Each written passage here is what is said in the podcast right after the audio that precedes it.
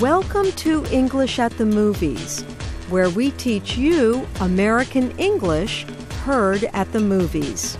Today's phrase is scaredy cat from the movie Goosebumps. Goosebumps comes from the very popular children's books by R.L. Stine. He writes about monsters that live in books. Let's take a look. Listen for the phrase scaredy cat. Did you unlock a book? Oh no. I'm sorry. I'll put it back where it belongs. Look, here it is. Look. No, don't open it!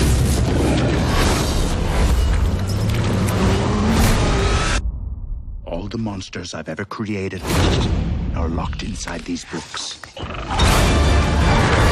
Come on, scaredy cat.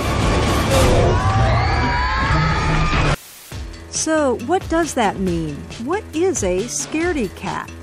A person on the run or a person who is afraid? Let's listen again and see if you are correct. Did you unlock a book? Oh no. I'm sorry. I'll put it back where it belongs. Look, here it is. Look. No, don't open it!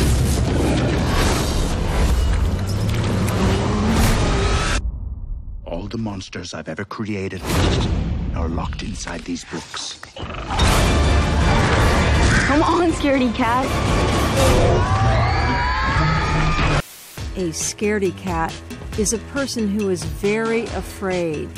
It is two words put together scared and cat. Children often use it to make fun of each other. They call people a scaredy cat if they have big fears about something. But when it comes to watching scary movies, I am definitely a scaredy cat.